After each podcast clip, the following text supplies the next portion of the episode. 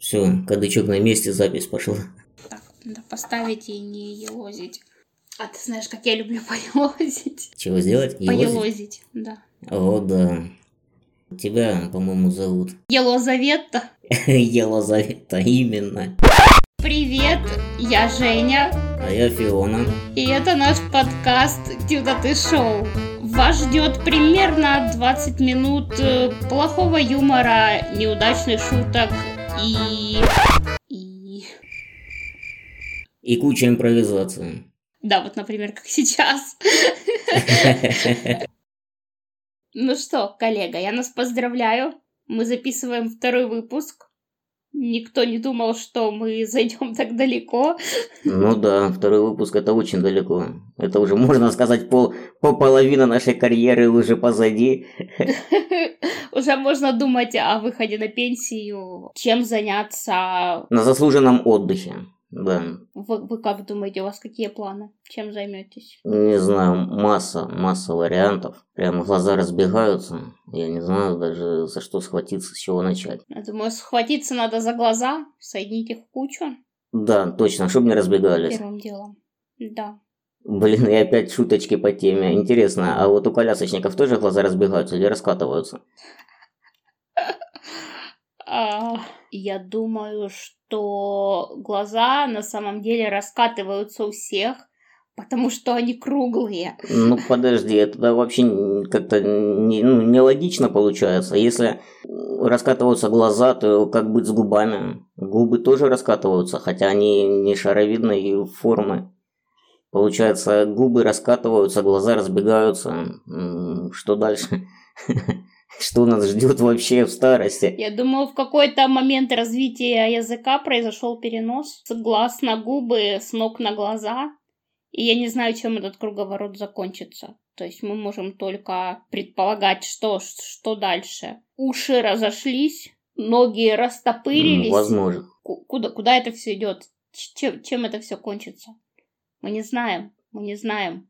Если у нас губы раскатываются, глаза разбегаются и вообще в разные стороны, все части тела, э, есть вероятность того, что и у других людей то же самое. Э, получается смешение, что попало, хаос. И отсюда тогда идет уже выражение о том, что человек ищет свою половинку, и вместо того, чтобы найти свою половинку, бывает такое, что цепляет чужую половинку. Вот и получается, что попало. Да, а потом неполные семьи, да, психологические да, да. травмы у детей. Мы копнули очень-очень глубоко. И это только второй выпуск. Нам рано на заслуженный отдых. Мы только начали докапываться до, до сути вообще этой жизни, этого мира. Вот мы поняли, почему, собственно, каждый человек ищет половинку, потому что он разваливается. Ну, что поделать, это несовершенство мира, а, ибо слаб человек и немощен, и не может удержать самого себя не то что в тонусе, а в физической оболочке. Не может удержать сам себя в куче. Ну, в куче чего? Не может удержать себя в куче. Не будем уточнять в куче чего, да, наверное, не будем. Но здесь идет, э, возможно, отсылка к тому, что люди это терминаторы тогда получаются. Как жидкий металл они. Нет, тогда бы, тогда бы была лужа, тогда бы люди не могли удержать себя в луже. Лужа это если все хорошо, если рядом тепло и все гармонично. Подождите, то есть вы, вы хотите сказать, что в, в, в идеальных условиях каждый человек стремится к агрегатному состоянию лужи? Скорее всего, да. Да, разминка интересная, ну ладно. Да, можно переходить к домашнему заданию. О, домашнее задание, да. Это очень серьезная вещь. Я к ней подхожу как настоящий студент, делаю в последний момент, но ответственно. А я вообще не делаю. Ты на одном экспромте выезжаешь. Я просто буду кивать, мило улыбаться, в общем, в общем, в общем, все то, что, конечно же, все заметят в аудиоформате. То есть э, будешь делать все то, что научилась за пять лет э, получения высшего образования. Извините, это нормальные люди получают высшее образование пять лет, а я его получала семь лет. Потому что я какая? Какая? Кудрявенькая. Да, как ты догадался. На ощупь. Ну, ты не там трогал. Ну, э, люди видят то, что им позволяют видеть, и, и щупают то, до чего дотягиваются, или то, что им позволяют щупать. Закроем эту тему.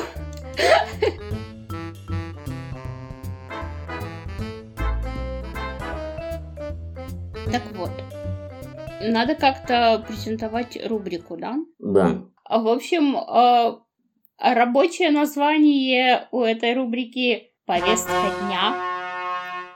И в ней мы смотрим фильмы, которые все знают, и замечаем в них то, что никто до нас еще не заметил. Ну или заметил, но боялся высказать это. Да, а мы не боимся, мы отбитые. Ха-ха.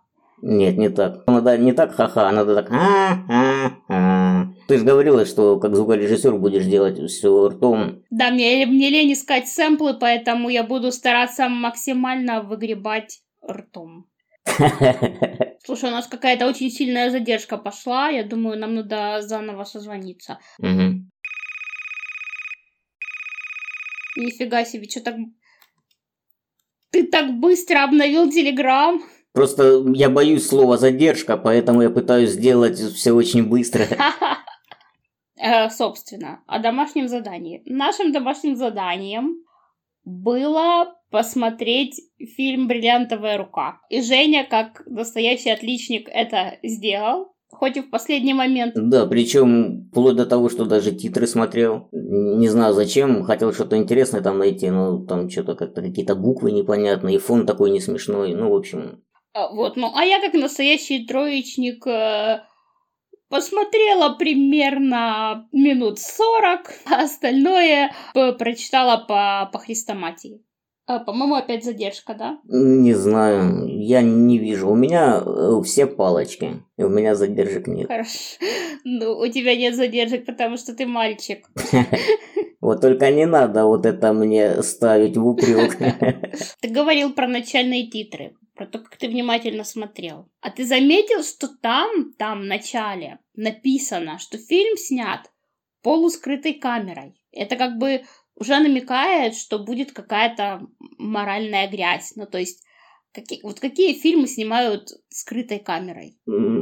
Ну, я смотрю фильмы скрытой камерой, в основном те, которые выпускают э, СТБ. Ты сказал СТБ, и я думаю, о, такой приличный мальчик.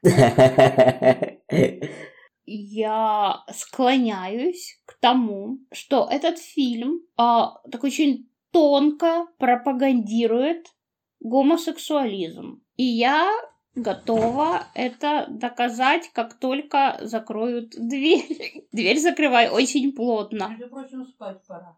Хорошо, нет, еще, еще не пора. Закрывай очень плотно дверь. Это первый случай, когда диджей уснул прямо посреди эфира, а, потому что ему так сказала мама. Типа, Филона, какой эфир? Ты на часы смотрела? Ложись спать. И, и, и тут э, э, такая тишина, тишина, потом... И все, даже, то есть, ну, моментальное послушание, потому что... Нет, нет, а ну-ка быстро спать. Ну, мам, так я сказала. Ну, ладно. Так, а ну быстро сёрбай свою ряженку и спать. Так вот, о чем повествует этот фильм? Советский мужчина очень такой наивный семьянин отправляется в путешествие. Это, это то, что я успела посмотреть за те 40 минут, которые я успела посмотреть. Да, все 40 минут он путешествовал. Я так понял, э, что ты смотрела, наверное, режиссерскую версию без монтажа. Я смотрела 10-часовую версию где просто а, песня про остров невезения зациклена. Все дубли, да, пересмотрела? И, значит, э, он отправляется в путешествие, да, один без семьи. В этом путешествии, пользуясь замкнутым помещением корабля, его соблазняет опытный, прости господи, гомосексуал. Ловелас так сказать. Э, Он просто раскрывает ему мир новых чувственных ощущений. Прям надо в песне Бузова «Я открываю мир других мужчин». Понятно, что вот эти вот все впечатления от путешествий, то есть это все кружит голову этому, как его, Гар Гар Гар Горбунков, да? Э, ну, тот наивный, да, Горбунков. И вернувшись домой к жене, он понимает, ну, насколько пресными стали эти отношения. И, и, и он, наверное, понимает, что все-таки, наверное, у жены, ну, не такие крепкие э, рукопожатия, как у того мимолетного знакомого, который подарил ему массу впечатлений. Массу крепких рукопожатий. Да. И тут еще эта история с контрабандой, это все так будоражит, так волнует кровь. Тебе не кажется, что вот интересный а, получается, ну вот интересное наблюдение, что в отношениях между двумя мужчинами красной нитью проходит рука одного из них? Вот эта рука в гипсе, она как символ несломленности. И вот эти, которые в Турции, которые бинтовали ему руку, тоже двое мужчин, они как-то, они живут что ли вместе? Там это очень странная история. И они его как бы подбирают, этого Горбункова, на улице. И они гипсуют ему руку, и тем самым как бы заражают его семенем сомнения в своей ориентации. А, аккуратней надо по поводу семени сомнения среди двух мужчин. Это ты ходишь по грани. Я на ней живу. Это мой дом. Это, это, понимаешь, этот гипс с этими бриллиантами, он становится, становится символом вот этих новых ощущений новой жизни. И вернувшись домой, вернувшись э, в Москву, он все меньше времени проводит с семьей и все больше времени с этим Казадоевым. И еще такой момент вот в самом начале, опять же, в тех 40 минутах, которые я успела посмотреть, появляется вот эта рука шефа, такая отвратительно ухоженная, омерзительно ухоженная мужская рука. Не может быть у мужчины такой ухоженной руки, да еще и с перстнями. И мы понимаем, что это не просто какая-то банда контрабандистов, это какой-то подпольный гей-клуб, который занимается распространением своего мировоззрения. Да, да. Это точно. Здесь эм, интересные вещи происходят. Ну, подожди, как мы с тобой будем... Ты, ты все расскажешь, а потом я свои пять копеек буду совывать. Или мы будем Всовывай, постеп... всовывай, я готова всегда. Я понял, хорошо. Все, итак, пришло время всунуть мои пять копеек. Первое, что бросается в глаза, это же, конечно, робкие мужские поцелуи, которыми Лёлик осыпает э, Казадоева перед отъездом. Он, он отпуска... Они отпускают Казадоева в плавание, чтобы вербовать как бы новых людей э, в свою среду.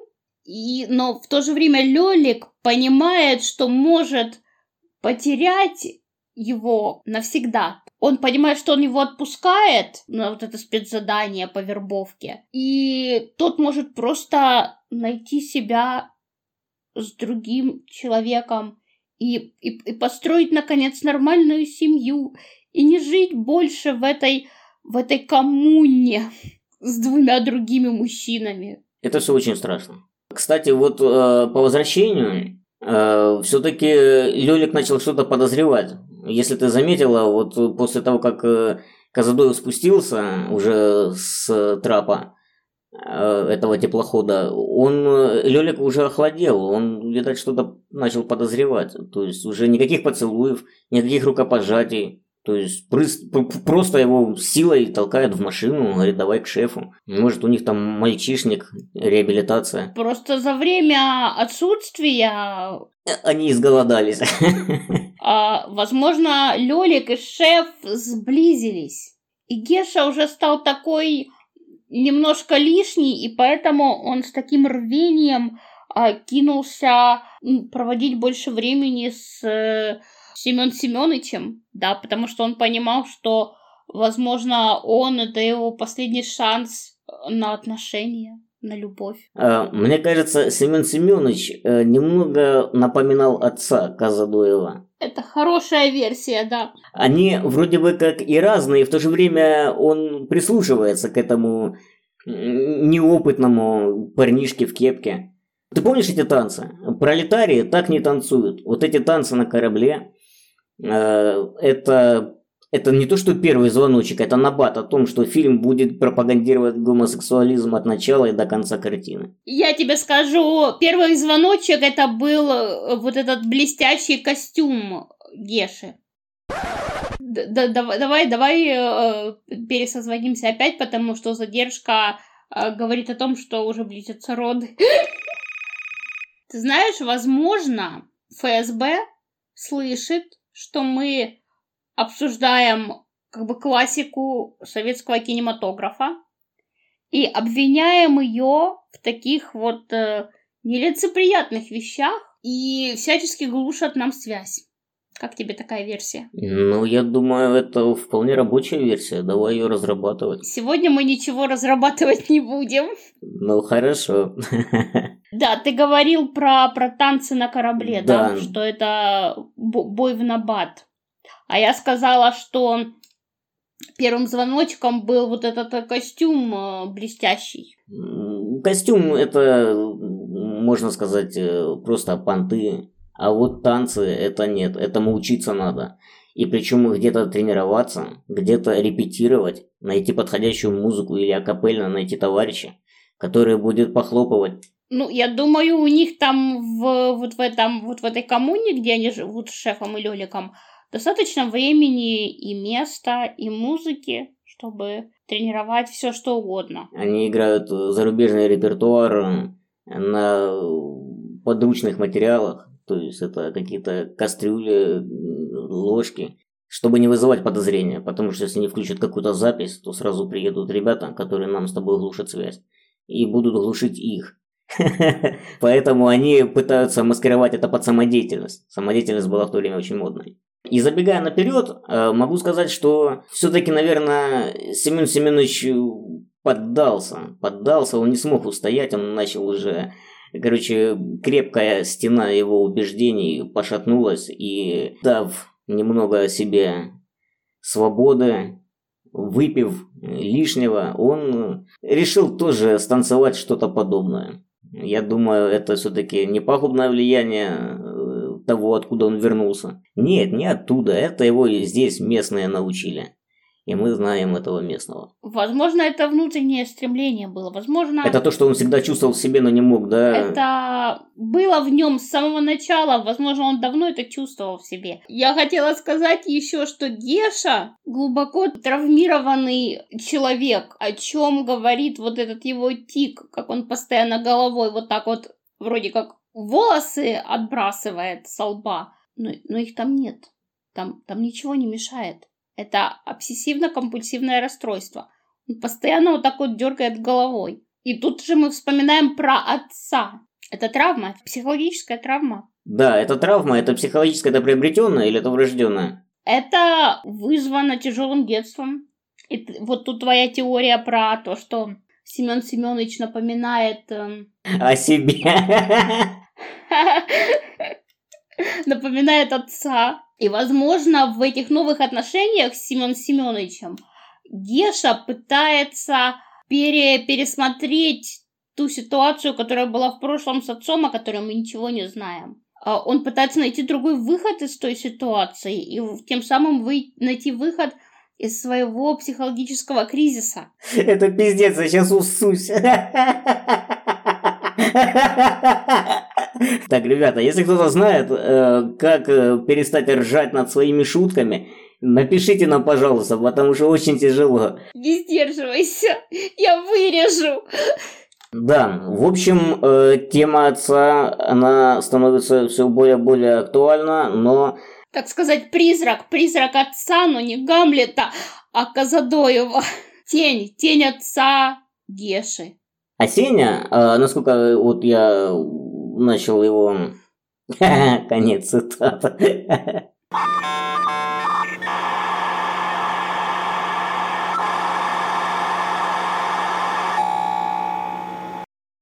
Да, это ты скинула или связь сама э, нет, я могу, конечно, теоретически его еще раз перезагрузить, роутер, минуты на две, но я не знаю, спасет нас.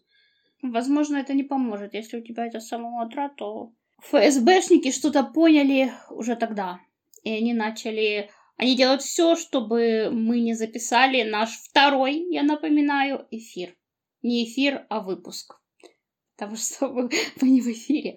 Но мы сильнее их, и ты хотел что-то сказать про Сеню в начале. Сеня, э, как мне ну, показалось, это э, первый советский блогер. Ну вот в наше время он, наверное, был бы крутой звездой Инстаграма. Он ходит все время с фотоаппаратом. Он снимает э, с закрытой крышкой. Я понимаю, есть люди, которые снимают с закрытой диафрагмой или с закрытыми глазами.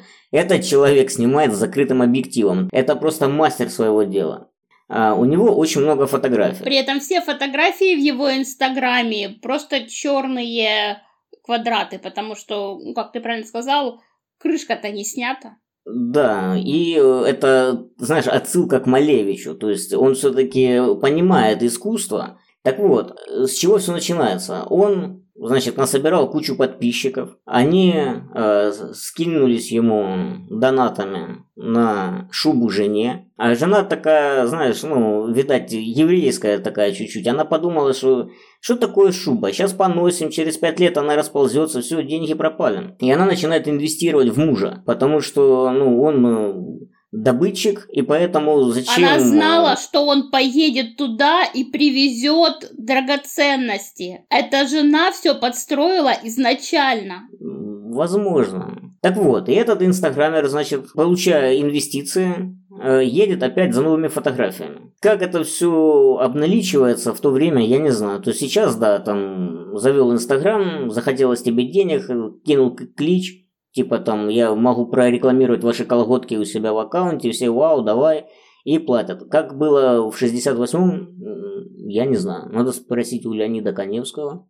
Он там был, он все знает. Вот он следствие там вел, наверное. По-любому у него один из выпусков за 68-й что-то он может. Кого? У Леонида Коневского. Это кто? Пабам! Леонид Коневский, э, актер. Это такой дядечка с, с усичками, да? С усичками, да, который Цигеля Люлю, он там снялся в этом фильме, а в начале 2010-х если можно так выразиться, он вел передачу «Следствие вели» с Леонидом Коневским. Подожди, он тут снимался? Да, это дядечка с усичками, как ты и сказала. Ёпти. Да. И этот мужик с волосатой грудью, который бережно гипсовал руку нашему Семену Семеновичу. Ну что ж ты. Ладно, Ивано-Франковск, но Коневский. Подожди, подожди, подожди. Во-первых, мы сейчас обсуждаем не, не мое интеллектуальное развитие, а мое интеллектуальное развитие. Так, картина складывается, но я не могу понять во что. Мы на монтаже поймем, что к чему складывается. Просто хотел сказать, что изначально Семен Семенович – это блогер. Он снимает э, для того, чтобы людям показывать фоточки всякие. И тем самым, возможно, какие-то пикантные фотографии продает. И накопил таким образом на шубу. Но жена сказала, не надо шубу, едь лучше поснимай еще компромата а возможно, возможно, даже и сломай себе руку и привези мне немножко золота. А, я хотела сказать о том, что вот эта сцена с блондинкой в отеле, вероятно, у них там была назначена съемка. А, вероятно, это было TFT или я даже не знаю что, ну, в общем... А, ну да, да, я согласен, потому что, в принципе, в то время пойти и сказать, э, фотограф, сними меня без белья, ну, это было тяжело. Там могли тебя снять, но все равно в результате получится 3 на 4 на паспорт. А для того, чтобы была более свободная, раскрепощенная съемка, надо найти такого товарища, который ходит и говорит «Пс, дамочка, а у вас есть точно такой же, только с перламутровыми пуговицами?» Ну, если вы понимаете, о чем я. Мало кто знает, но вот эта фраза «перламутровые пуговицы» значила практически то же, что «жемчужное ожерелье». Да. Это очень тонко. Это очень тонко. Я, вот теперь я себя чувствую так, как будто бы нифига не шарю по поводу Коневского. Давай еще разок. Значит, эм, ожерелье. А, к чему бы это? Это то, что обязательно должно быть вокруг шеи, или это метафорически? А, Обязательно. А ну, я не знаю, ты мне скажешь или мне самому найти? Давай это будет твоим домашним заданием. Three hours later. Ты так затих, как будто смотришь. Так я, я смотрю, действительно. Так, ладно, я нашел, я потом почитаю, я понял о чем-то. Хорошая шутка. Это тонко, но то, что я увидел на фотографии, тонким очень тяжело назвать. Нет, я не завидую, я просто констактирую, конспектирую, запоминаю. Может пригодиться. Не сегодня, Женя, не сегодня. Не сегодня, да. Да, ну, скорее всего, да, была у них там съемка. Э, скорее всего, она бы и прошла успешно, если бы не бракованный лифчик который почему-то всех взбаламутился, побежали посмотреть. Это очень странно. Мало ли у кого где что лопнуло, порвалось, упало, не получилось. Почему сразу сбегается весь дом? Так бегут все, снимают на свои камеры, выкладывают себе в инстаграмы и смотрят осуждающе. Так вот, Лёлик, э, тот самый, который любит э, мыть затылки шампанским, после возвращения он почувствовал, что ну, Еша, наверное, все-таки уже не такой надежный. И э, у Лёлика тут идет своя линия которую мы почему-то как-то вот пропускаем мимо ушей, мимо глаз. Лёлик пытается из этого, ну как сказать, из этой голубой лагуны выбраться. И он начинает постепенно посматривать на женщин. А, он пытается вести нормальный, нормальную жизнь, он ходит э, не с этими ребятами, не с шефом и Гешей, а пытается ходить туда, куда ходят натуралы. Он ходит на показ мод. Там красивые женщины в бикини, он пытается как-то вернуться в нормальную сомнительно, жизнь. Сомнительно, что туда ходят натуралы, сомнительно. Ну, я туда ходил как натурал. Не пались, Женя, не пались. Так вот, и эта блондинка, это первое, что бросается в глаза этому Лёлику. Эта блондинка единственное, что могло вырвать его из вот этой вот, из этой голубой трясины. Ты называешь это голубой лагуной, я называю это голубой трясиной. Ладно, это барышня что-то, я ее до конца не раскрутил еще. Впрочем, как и Лёлик. А этот мальчик на рыбалке. Этот мальчик невинный еще, нетронутый. И Казадоев идет за ним, как за символом своего спасения. Он понимает, что там, куда идет этот мальчик, там еще есть мальчики. Возможно. Но, возможно, там прощение и искупление.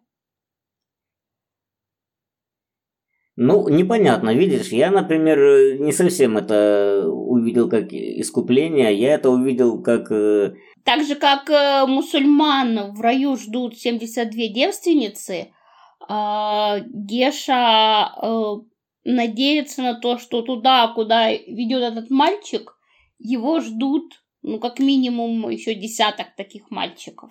Но, как только он понимает, что у него на палке нанизаны трусы любимого Лёлика, сразу все, э, все очки розовые слетают, и он понимает, что кроме Лёлика, ну и если повезет Семен Семеновича, никто его в этой жизни не ждет. Поэтому он разбегается и пхает этого мальчика по самое...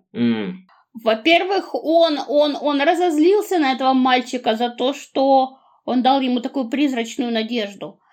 А во-вторых, он понял, что нет, искупления нет в его жизни. Не будет уже. Вот эта жизнь, она с ним навсегда. И... И другой жизни не будет.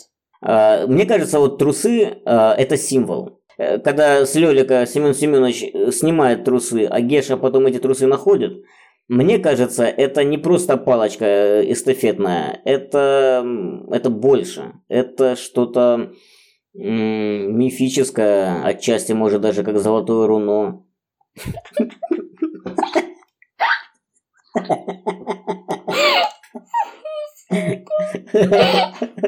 Да, но трусы как символ. А является ли палка, на которую эти трусы нанизаны, частью символа? Вряд ли, наверное. Палка здесь просто палка. Это как э, синие занавески. Иногда сигара это просто сигара. Да, да, именно так. Лёлик, наверное, все-таки более решителен. И он понимает, что с этой голубой лодки пора спрыгивать, потому что она плывет не в ту степь. И попытка уйти как раз вот прослеживается в песне, когда он э, циркулем отмеряет расстояние. Э, он поет какую песню? Он поет «Летят утки». Все, он уже мечтами там. Он думает, сейчас вот это быстренько мокруху закончу. И улечу сутками. Э, короче, он думает, быстренько сейчас э, мокруху закончу. Шефа нахрен. Этого Казадоева, если будет умничать в разнос.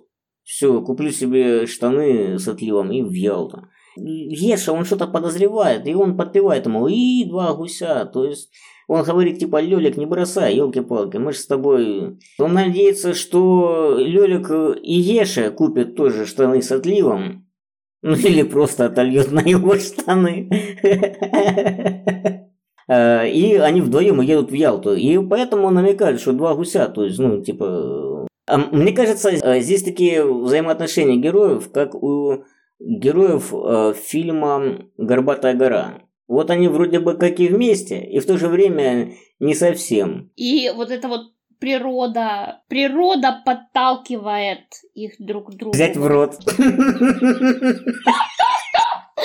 Я с тобой на природу не поеду. Да ладно тебе, я не кусаюсь.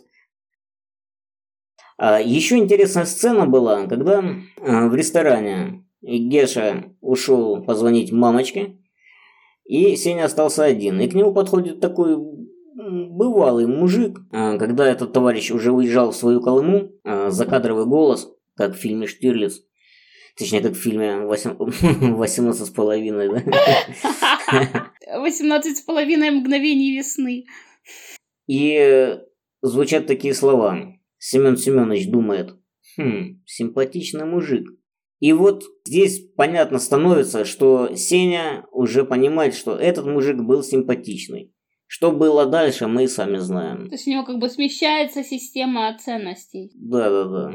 Смещается все вплоть до фокуса. То есть он уже не видит то, чего видел раньше. Он видит новые горизонты. И после этого происходит тот самый знаменитый танец про зайцев. Да, этот, э, эта песня про зайцев это, это принятие. Семен Семенович принимает себя нового. Он э, решает отпраздновать нового себя, и то, что он принял себя нового, вот этой песней. Такой незатейливой, как бы веселой, на самом деле очень глубокой, ведь э, он поет, а нам все равно. Вот я такой, какой я есть. Любите меня такого, каким я есть. Вот я такой. И нам все равно. Тринь трава. Косим, косим. Ушла жена и хрен с ней. Будем косить дальше. Если с Гешей ничего не получится, там мужик симпатичный на Колыме был, да, да, там... Это, это начало, это второе начало фильма. Фильм мне очень понравился. Сколько гомосексуалистов из десяти? Оценка. Я думаю, 8 с маленьким... Ну, в принципе, на этом у меня разбор все. Тут наши полномочия как бы конец. Мы сделали все, что могли, мы людям раскрыли глаза на то, о чем на самом деле говорит фильм. Потому что люди смотрят просто как комедию и не видят, не видят всей глубины вопросов, которые поднимаются в этом фильме. А мы выполняем вот такую социальную миссию, мы мы людям открываем глаза. Посмотрите на старые вещи по-новому. Посмотрите, насколько вот это вот все, понимаете, как вот это вот так. А мы призываем людей не бояться посмотреть в бездну. Пусть она, пусть это бездна голубая. Хватит ли у вас сил сказать, а нам все равно? А нам все равно, да, ребята. Просто нужно принимать себя таким, какой ты есть. И косить эту трынь траву. Если вам понравился обзор, присылайте фильмы, которые хотите, чтобы мы разобрали. Прям на кассетах. Также, если вам не интересен разбор фильмов, вы можете прислать свою биографию, мы разберем вашу жизнь по полочкам. А также, если вам нравится, как мы ведем э, свое шоу, можете заказывать нас на корпоративы. Чё ты ржёшь? Нам люди не поверят.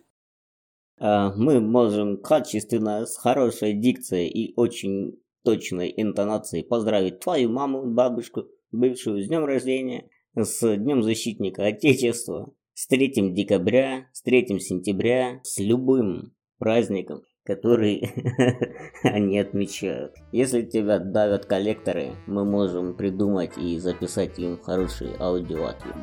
А это был Евгений, Фиона, Тюта ты шоу. Подписывайтесь, оценивайте. Да пребудет с вами юмор.